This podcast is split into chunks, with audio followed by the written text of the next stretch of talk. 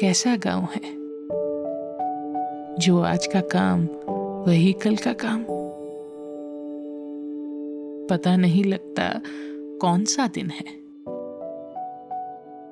सिर्फ़ जब गाँव में डाकिया आता है तो पता लगता है कि आज मंगलवार है या शनिवार। यहाँ पूरे हफ़्ते में दो बार डाकिया आता है। जैसे शहरों में तेल तांबा मांगने वाले हफ़्ते में दो बार आते हैं। जब डाकिया आता है, मुझे ऐसा लगता है, मानो वो कह रहा है, मंगलवार टले भार तेल तांबे का दान। या शनिवार टले बार तेल तांबे का दान। पर वो लोग पता नहीं कैसा तेल तांबा दान करते हैं, जिन्हें उनके मित्रों के प्यारों के पत्र आते हैं। मैं किसके पत्र के लिए डाकिए का रास्ता देखूँ?